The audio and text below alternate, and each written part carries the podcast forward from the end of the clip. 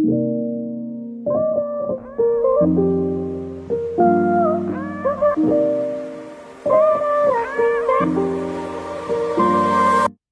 there, and thank you for tuning in to Asking for a Friend. My name is Katrina Buffard, and I'm a clinical sexologist and psychotherapist. This podcast provides you with evidence based information and real world advice about getting to know yourself better sexually, and it covers all those topics that we would rather ask about for a friend. Just a warning this podcast may contain conversations of a sexual nature and isn't suitable for kids. Bryony Cole is a sex futurist and pioneer in the field of sex tech who speaks globally about the impact technology is having on intimacy, but also on how incredible technology can be for sex. Her podcast and event series, Future of Sex, reaches thousands every month to explore the merging worlds of sex and technology. As a leader in sex tech, Bryony's talks are received around the world by a diverse audience, and she's the go to person for anything to do with sex and tech. Bryony, thank you for joining me today on Asking for a Friend. Thanks for having me. I am so excited to be here and talking to you about everything sex and tech. I mean, this is your your like forte. So you were the person. I was not having anybody else for this topic. So I'm really chuffed that despite despite being slightly jet lagged and in quarantine uh, or in isolation for the next two weeks, you you've agreed to chat to me. I, I don't even know, you know, this is such a broad topic, and I think it's it would be really useful just to start off with the real basics of of helping my listeners to understand what exactly is sex tech. Great. So, sex tech, in its most simplest terms, is any technology designed to enhance sexuality. So, an easy way to think about this is just the word itself, right? It's a compound of two terms sexuality and technology. And so, when we think about it in this way, sex in sex tech refers to sexuality, not just the physical act. And so, it can mean anything from um, education, your sexual health, gender identity, um, sexual assault, crime and violence reporting, anything that falls under um, that sexuality umbrella. And then when we mix that together with technology, we're talking about cutting edge technology like AR and VR, and of course, sex robots and apps, but also simple things like websites and wearables that you'll see today. That is all included under this sex tech banner. Um, so I think it's often a lot more broad than people of re- you know, when they first hear the word sex tech, think they think, oh my gosh, this is either robots or it's VR porn. But in fact, it's it's tools that you use for sex therapy that are delivered digital digitally or teledildonics, so remote controlled vibrators, right down to fertility kits and um, you know things for differently abled bodied people that uh, are being created right now in the sex tech market. And it, it, seems that there's been like a massive explosion of sex tech in the last, say, I don't know, five to 10 years.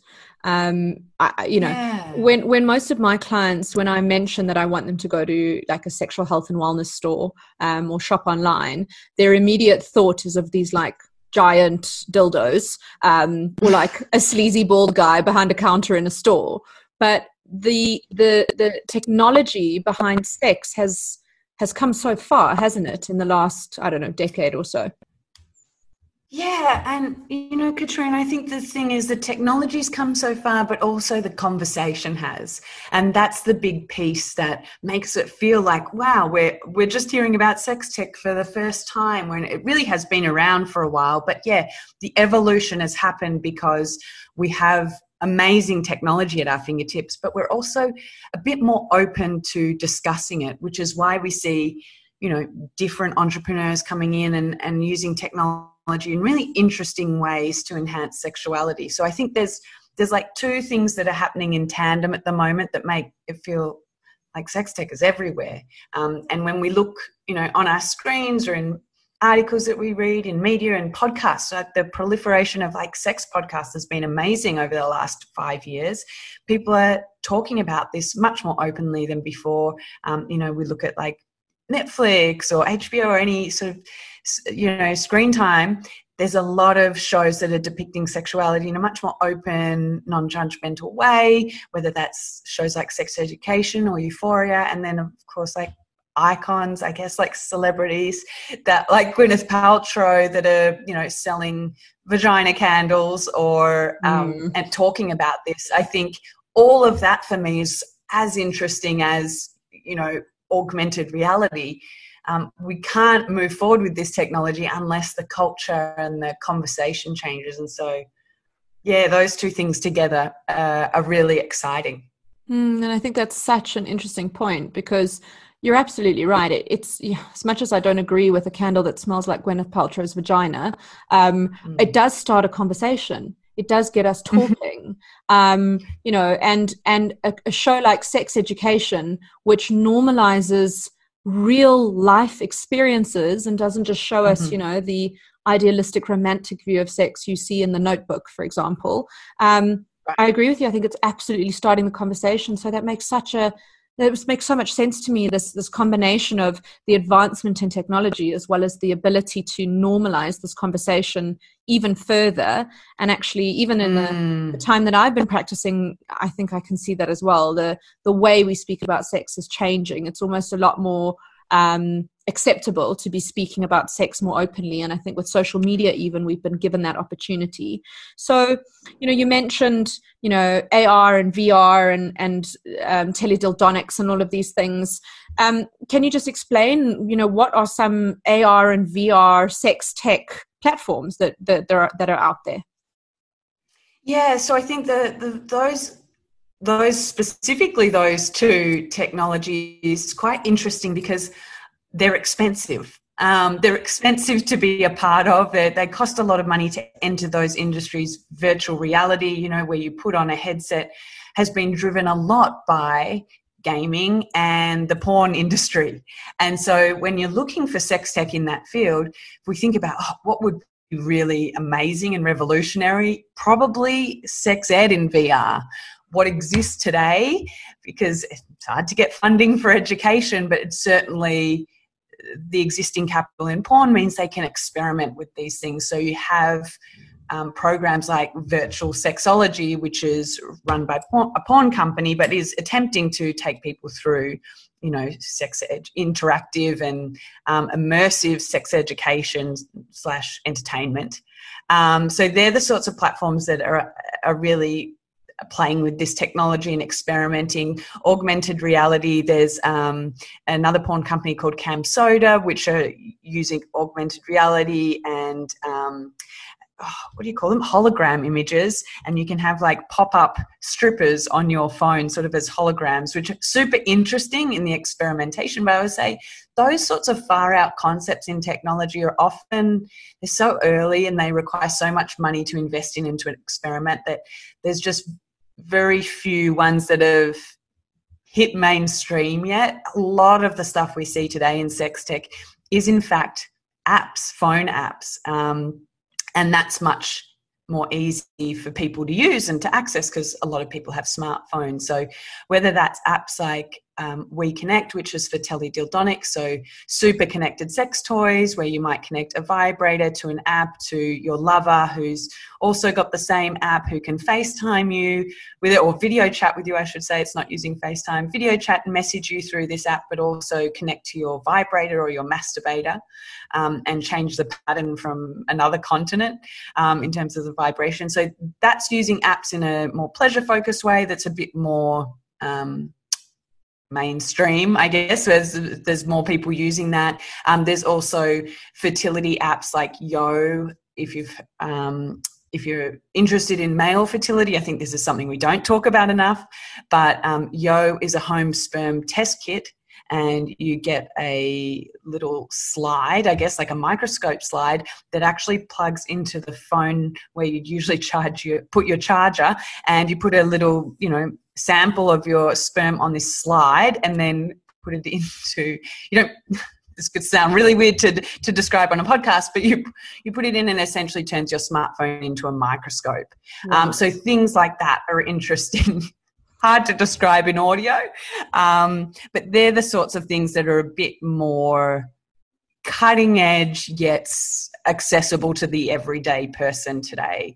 Um, but I think in the future, I don't think it's that far away that virtual reality is headsets are going to be you know in every household and going to reduce in cost much like you know digital cameras or something did a decade ago but we're just not quite there yet so it's not it's almost like i'm not even that excited by what's out there yet but the potential of it oh, be so amazing the you know potential. sitting sitting in the same same room. You know, the potential for VR in, in sex education, which I believe is a global issue. Anywhere I go, people are like, oh, I just had the worst, you know, or the crappiest sex education growing up. But imagine if we could give kids an immersive tool where they could sit and, and ask these sort of scary questions or intimate questions, whether that's about STIs or, you know, how to be a good lover to someone in virtual reality and sort of sit there and learn and um, not be so embarrassed. I think that to me is like, oh, I can't wait till we have those sorts of tools and we're solving actual real issues in sexuality through cutting edge technology. Does that make sense? It makes total sense, and my heart skips a little bit of a beat when you speak about education and and the access that we'd want you know kids to have, where it's it's safe, it's um, it's not sh- it's non shaming, it focus it can focus on joy and pleasure and consent, not just on risk and danger and STIs and HIV and unwanted mm-hmm. pregnancies, which is what we see in the majority of the of the I don't know, the Western world anyway, except in Holland, which yeah. I mean, I speak about this probably in every podcast, but you know, the Dutch mm-hmm. have a mm-hmm. very different way of approaching sex, and we see the results of a much more positive sexual development into adulthood because of their different approach with sexual education. And I think, mm-hmm. you know, mm-hmm. talking about the the different types of things that we could be doing is just, uh, you know, I get very, very excited by the prospect of how we could use technology to our advantage. Because I think yeah. that so often technology gets a bad rap for, you know, like addiction to smartphones, porn addiction. Oh, will you get addicted to your vibrator? You know, you're replacing the man with the vibrator, you know, the mm-hmm. patriarchy mm. and whatnot. Um, what do you, what, what, how do you talk to people and what would you say when they talk about like getting addicted to technology? Yeah, I think that's the humans' problem. That's not the fault of technology. We're so quick to, you know, point the finger at something and remove the blame from ourselves. But the the the definitely the smartphone addiction or whatever we want to label it is real. Um, but I think that the onus is on us to to be more mindful about how we use technology and that's the whole point of sex tech is like how, how can we how can we use technology to our advantage rather than where it almost feels like technology is using us? And what's so interesting about this sort of nexus of sex and technology or intimacy and technology is you know on one end amazing opportunities for the potential for pleasure and education and you know fighting crime. But on the other end is a very obvious side of like oh when we turn to our phones more than we talk to our partner who's in the same room as us or our libido dies because we've got 12 hours of screen time um, there is this negative view of technology as well. And we really have to balance that and think about well how are we creating this technology? What's the intention and and then the same for you as someone just listening to a podcast what's your intention with using your technology? So yeah my my perspective on that is we just need to be awake about how technology is shifting our behaviors. Uh, abs- absolutely. It's being cognizant of of what impact it has on your life and why it is that you want to use it. I mean for me i i reference um, apps podcasts all the time with my clients. I mean, multiple times a day, I'm talking about fantastic apps or platforms that they can use. And I'm so grateful that those exist. But in the same consults, I'm also telling them that they need screen free nights in order to connect, you know, disconnect to connect. so it's quite a mm-hmm. quite a fine balance of trying to get people to understand that the function behind their actions of, you know, can you connect with your partner in a real way, but also could you use technology to create fun and playfulness in your relationship, say through using WeConnect as an example. So I think mm-hmm. it's like a fine balance that we're trying to strike. And the point you made about about the function behind you know the action and us as humans we are the issue not necessarily the technology i think is valid but also i don't think that in my opinion i don't think that tech can ever ever replace human connection and in particular mm-hmm. human touch I c- completely agree with you there too. And I think a lot of our fear around technology is it's going to replace us. Right? Like whenever you know, we hear these or read these articles about AI replacing our jobs, or you know, in the field of sex tech, it's like, oh, it's going to replace our boyfriend or our girlfriend, or we're going to be replaced. Like this is a deep, deep human fear is that we're always going to be replaced and how out of control that feels when it's technology that is, you know, quote unquote, better than us. And I think we need to take a breath and realize technology isn't that good at all the things that humans are amazing at, which is intuition like how does technology have intuition it has to be very sophisticated to be as imaginative and creative as humans and display empathy and you know that right side of the brain that humans so naturally have. Whereas the left side of the brain, all the like, you know, logistical items or processes or operations or mathematics, sure, computers, technology will far outrank us in those sorts of skills. But we need to remember oh, we have this whole beautiful range of capabilities that technology doesn't have and probably won't ever be able to replicate and and as you said touch being one of them too like touch like there's so many there's so much knowledge in human touch that we're not even you know capable or aware of realizing when we touch one another and how how much uh, yeah our brain sends messages through that sort of touch is so sophisticated I mean, that has been one of the things that's really high, been highlighted for me during this this you know novel pandemic is people in isolation without the access to touch and how much of an impact that has on us. Mm. Um, and you know, it, it's a whole other conversation in itself. Um, right. touch is crucial as human beings. As when we're born, we have two basic needs for care, comfort, and soothing, which comes from touch, and to be fed and to eat and to survive. That those are the two things that help mm. us to survive. But something interesting that you mentioned was about the right brain. Now, what's fascinating from a neuroscientific perspective is that in babies, the right hemisphere of the brain is the first part of the brain to develop and then it goes mm. to the hmm. left side of the brain and then it kind of bounces back and forth in spurts right to left right to left so the emotion side of the brain the creative side of the brain playful side the ability to feel that is what develops first and foremost and so mm. for me that's what really signifies the fact that one we're human but two that that i don't know i don't think unless as you say it's hugely sophisticated technology we could ever get close to that in in you know robots or ai but speaking of the yeah. brain, I mean, this is our biggest sex organ. So, you know, it is the control center, so to speak, for our arousal, our desires, turn offs, turn ons. And what do you think sex tech taps into when it comes to this organ? Mm.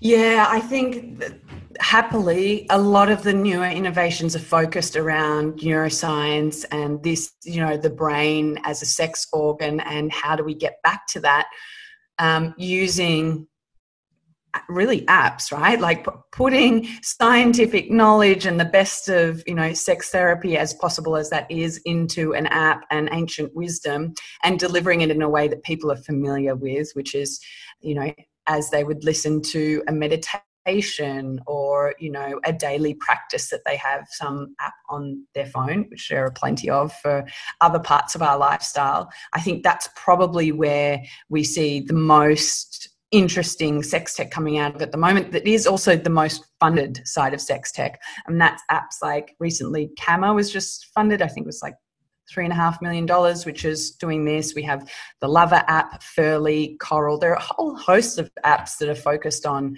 delivering more knowledge and resources around mindfulness and tapping back into the power that is your brain as the sex organ.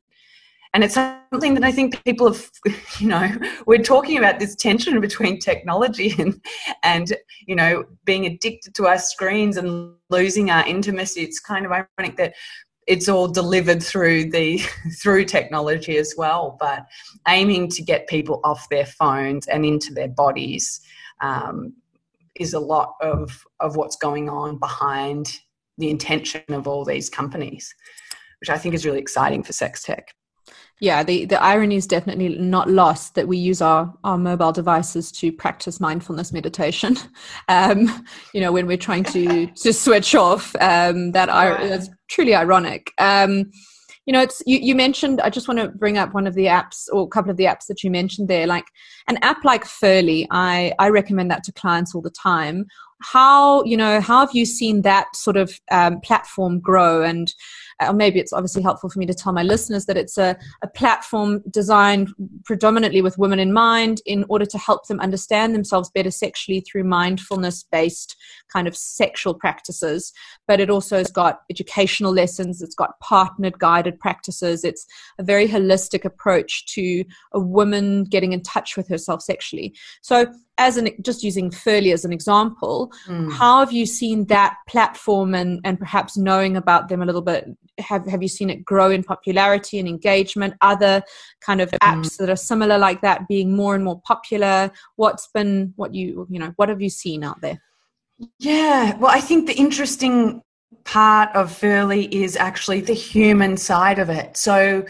Um, it's amazing in that it curates all the content that you know you would want to know about you know the body that you know potentially you could go and read books or google articles or find maybe a youtube channel but Ferly is doing the work for you in terms of curating that content and delivering it in a really personalized way which is one thing which is te- technology is great at.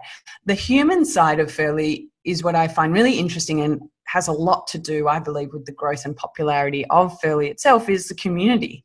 So, because, you know, one of the co founders, Billie, has talked very vulnerably and openly about her own sexual story and vulnerabilities, I think that helps attract people. But then they have this whole community around them, which really, okay, that's it has nothing to do with technology, but has has boosted the growth of it, has made people feel a part of it, and made people feel less alone, which I think is probably the thing I see the most that people struggle with just having a podcast and I don't, you know, I'm not a therapist or anything, but people coming to me and saying, Oh, am I normal? This happened, or am I normal? You know, my partner wants sex more than me. People are so worried about feeling like they're left out and everyone else has got it all figured out um, when it comes to sex that I think communities like Ferly do a great job of providing that support in terms of being able to connect with one another if you want in their private Slack channels. And I, I believe they have bigger, bolder um, visions for the future around this. But that to me is kind of like, yeah, technology is great in doing all the job it can to help you in your home, in a private space. It's intimate, just like podcasts. You can listen to it anywhere. No one, no one has to know. Um, but there has to be some humans behind the scenes that are doing the work that are making you feel less alone and more part of something um, bigger. Yeah that that really brings out the the realness i suppose of it. And i I liked the way you described it as the community behind it because that's, you know, a platform as well, like the Vaginismus Network, where they have a buddy system. You can contact them mm-hmm. and, you know, go online, read the blogs, be part of the community, but you can even contact them to to be buddied up with another woman who's experiencing sexual pain, um, mm. or a mm. platform like Mojo Men, where you know they're working to help young men overcome psychogenic erectile dysfunction and i'm very fortunate mm. i've had both of them on the podcast already um, mm. You know we've got sex tech for pleasure we've got sex tech for education we've got sex tech for I don't know, adventure, curiosity, and to explore our sexual needs. Um, what about kind of, you, you mentioned at the start of the podcast, sex tech for sexual health or gender based violence? Yeah, there's some interesting ones all around the world in terms of the sex tech dedicated to reporting sexual assault. And what I find fascinating about this is it manifests really differently according to what country and culture you're in. Um, Callisto is a good example of US um, is sexual assault or harassment um, reporting online and just improving that process that can often be oh, just awful, really, and make you feel as the survivor um, even worse about what's happened because it feels like it's going nowhere or you know you're not believed. And Callisto, C A L L I S T O, have really revolutionised the way that's done and you know provided some level of um, anonymity to survivors that allows anyone in the back end to sort of connect the dots and find perpetrators, which is um, really exciting. And they've moved that from something that was focused on really college college campuses where sexual assault is pretty rife in America, but also moved that into workplace. I think fueled by this Me Too movement and you know people speaking up about well this just doesn't finish at college. This happens in the workplace too. So they've developed that tool there. Toranj is T O R A N J is an app um, that was developed in Iran for domestic abuse survivors in order to get um, support, uh, particularly when they're still living with their partner. And um, for women, that's extremely hard in that culture. And so they provide access to legal services and social services and support in a way that's really ke- cleverly designed. Um, and this is sort of, you know, they're just two examples of where, you know, in Japan, there's also really different ways that they're dealing with sexual assault. Even on the subway, they created this stamp um, that's sort of like this glow in the dark, a very lo fi tech stamp that um, you could stamp your perpetrator with um, that would highlight to others this person, you know, just has done some sort of assault or grope in the subway, which is a huge problem. Again, I think it's two thirds of um, Japanese schoolgirls experience some sort of assault in the subway. It's, it's a huge problem, which why they have subway cars now that are gender uh, separated by gender. Um, but that sort of thing, you know, probably wouldn't work in the US. And it's just interesting to look at how different countries are innovating, or different people and cultures are innovating according to their needs and their culture. Mm, I think that's fascinating, and it's actually featured in sex education. the The experience of having somebody rub themselves up against you which is unwanted um, on public transport, is frotteurism. I didn't actually realize mm. it was so mm. rife in Japan. So, so interesting, you know, to hear the different cultures and the technology that's being used in specific, or specifically for that cultural dynamic and that cultural issue. Um, and I, I know that, you know, as I said, we have wonderful apps for pleasure and wonderful apps for um, working with sexual difficulties. So it's fantastic to hear that we're able to use technology to our advantage to create safe spaces.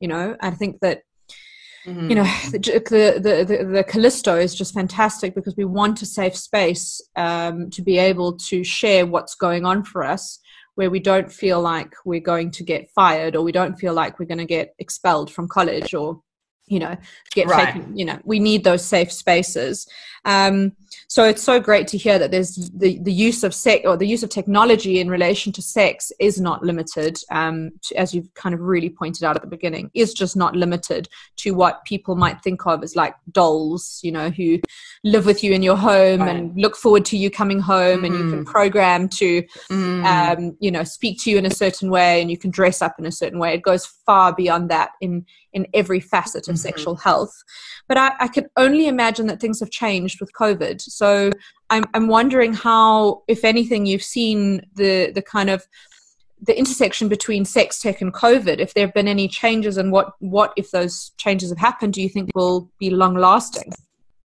yeah, well, we talked a little bit about um, skin hunger before, this deprivation of touch, which I think has the positive side of this is we've realized that intimacy is as essential as food and you know water and sleep it's it's survival is intimacy and we need human touch. So what's interesting with the technology is we're almost hacking the technology to figure out well how can we do this? How can we you know sticky tape it together to create some form of intimacy with one another?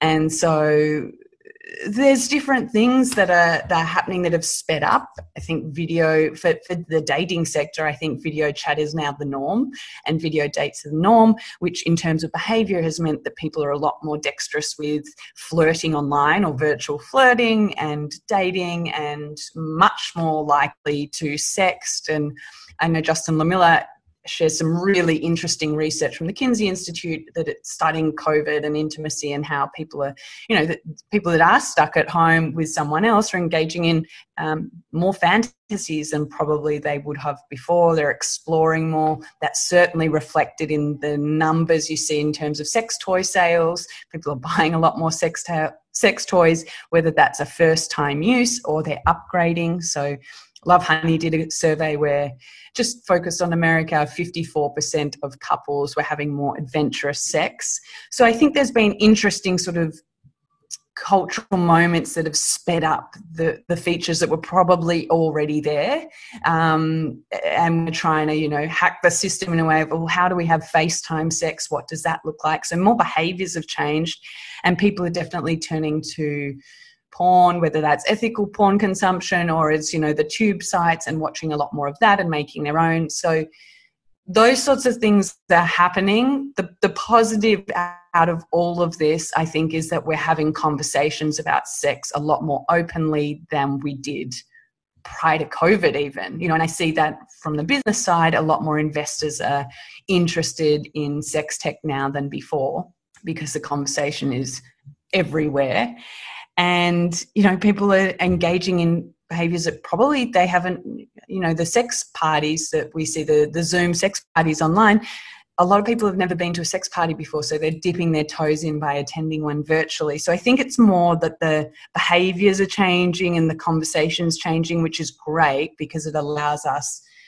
to put more of a spotlight on sex tech and go, oh, well, what else do we need? Like instead of trying to hack this together, what could be a profitable um, business and need that we could serve for for different segments of the population? Does that does that make sense? Yeah, that of course it makes complete sense. I I spoke to a journalist. Um, got me Friday now. I spoke to a journalist a couple of days ago um, about you know sex and COVID and how things have changed. And one of the things I was talking to her about was how you know at the start of this whole you know global lockdown, I'd say the majority of the world went into lockdown around March, uh, March April.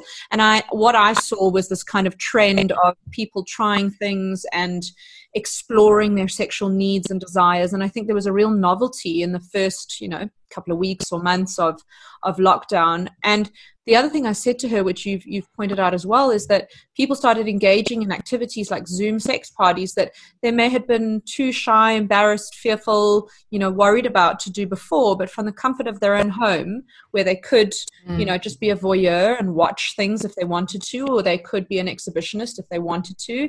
They could engage within their own means and within their own parameters rather than being physically there. And also it's the safest way to engage in sex right now you know once while, while there's a, a, highly infectious disease going around. Um, right. so it's the safest thing to do is actually to use sex tech to meet your sexual needs. And what was interesting about that study that Justin Lehmiller did and, and the Kinsey Institute was the reasons why people were fantasizing more the one was to temper, well, the kind of top three reasons. The one was to uh, heighten arousal. That was the main reason. Second was to temporarily escape reality. So that makes sense.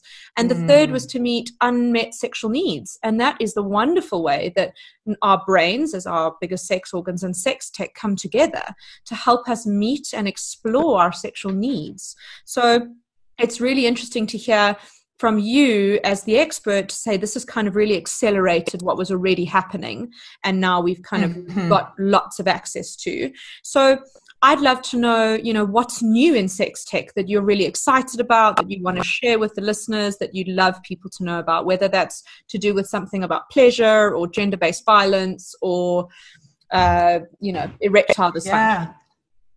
Well, I think probably the most exciting thing for me now is the diversity in what people are creating. You know, we need more people in this industry. You know, people always think, oh, well, I don't have any experience. Yes, you do. Your own story. Everyone brings their own story and their own sexuality to sex tech. And what I find interesting now is we've moved beyond this initial wave, which was um, mostly focused on female empowerment, which is amazing, and you know, normalizing the vibrator and pleasure toys.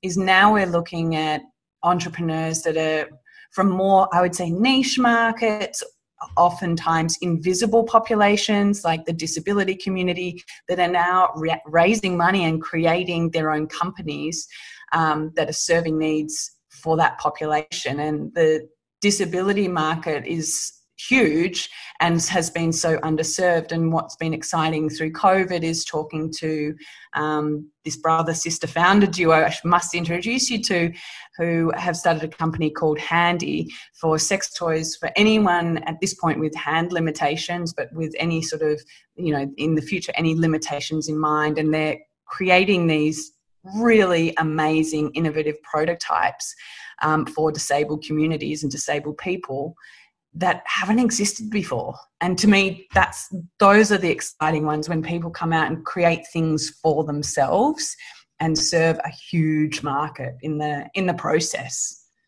For me i mean that i just got again i got like goosebumps and got really excited because i've done quite a lot of work in the kind of the intersection between sex and disabilities you know breast cancer and sexuality or cancers and sexuality the the forgotten the forgotten populations in the sense of like, mm. oh, you've been diagnosed with breast cancer, we'll just forget about your sexuality. Let's just pretend that doesn't exist. Or, oh, you've been involved in an accident and you're a full quadriplegic now. Okay, well, we'll just pretend sex doesn't exist.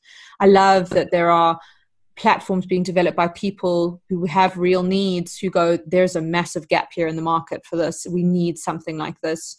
And I think mm. I feel that it's always the best when a, a, platform like that or a product like that comes out from people who really get it rather than mm. just a company who wants to monetize and um, put products out there.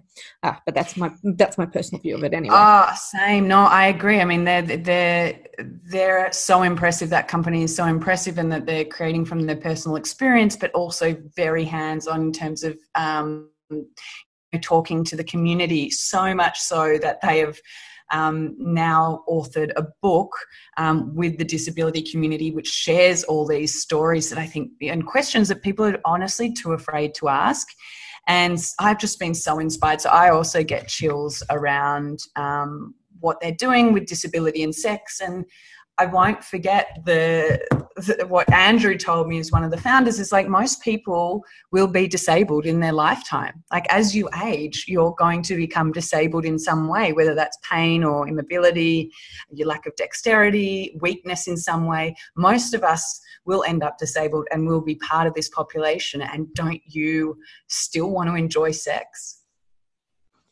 Yes, yes, yes. Just because we get older doesn't mean our desires and sexual pleasure stop. And it reminds me of that fantastic scene in Grace and Frankie with Jane Fonda and I think it's oh, Lucy yes. Lucy Tomlinson. Oh, shoot, I've forgotten her first name, but um, yeah. you know where where they talk where they start a, a, company making sex toys for older women.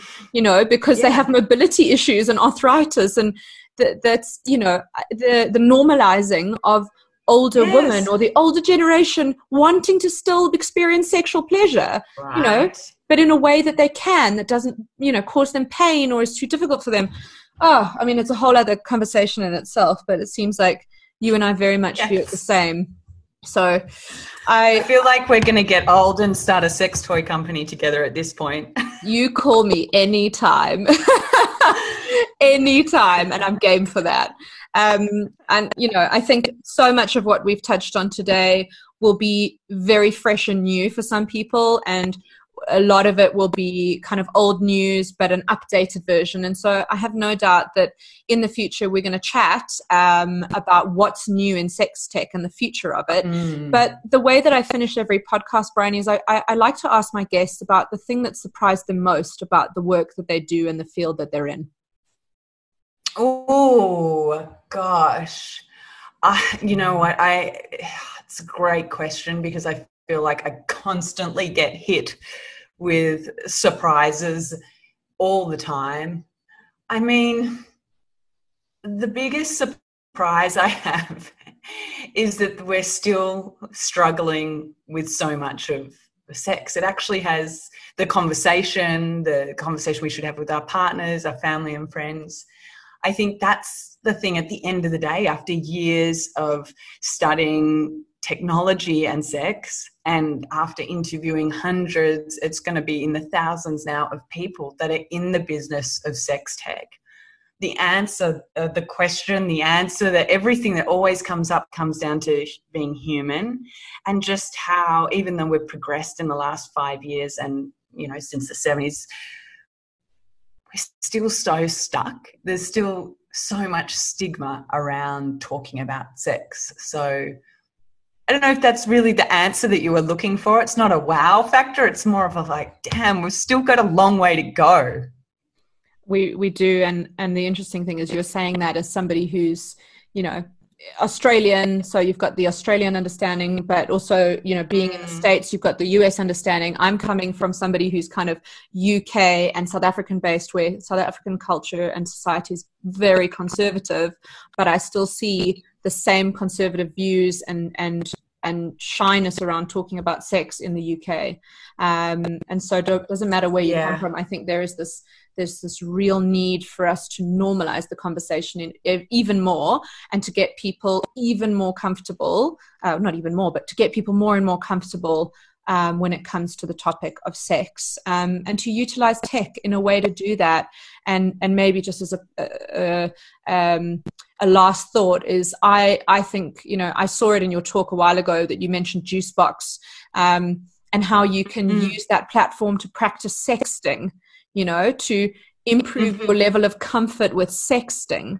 So to really help, uh, to really use technology to help you face your your discomfort you might feel around sex in order to get more comfortable with your own sexuality and your own sexual expression which i just think is really really awesome.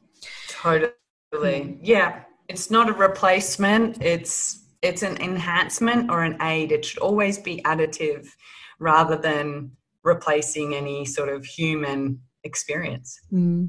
So, Bryony, I I want people to be able to find the work that you do. I mean, you've got your own podcast, and and tell us a little bit about that, and tell us where people can find you on social media to get in yeah. touch. Well, if you're listening to this podcast, then you can you can continue on. Future of Sex is the podcast where you can find me there having these sorts of conversations. And if you're interested in starting your own product or maybe you want to be involved in the sex tech industry, I have a program called Sex Tech School, sextechschool.com, and it's a six week program that's designed to get you started as an entrepreneur or as someone that wants to work in the sex tech industry and um, find your find your feet that's absolutely amazing. Um, we, we need more. We need more people involved in this industry, don't we? we? Do. Um, absolutely. So thank you for chatting to me today, despite the jet lag and the quarantining and everything. I've I've had such a wonderful time chatting to you. Wonderful. Thank you so much for having me. Got a question you'd like to ask for a friend? Reach out to me via my website or Instagram, and I'll be sure to include it in a Q&A episode soon. You can subscribe and follow this podcast on your favorite podcast platform. And if you've enjoyed this episode, please rate and review it.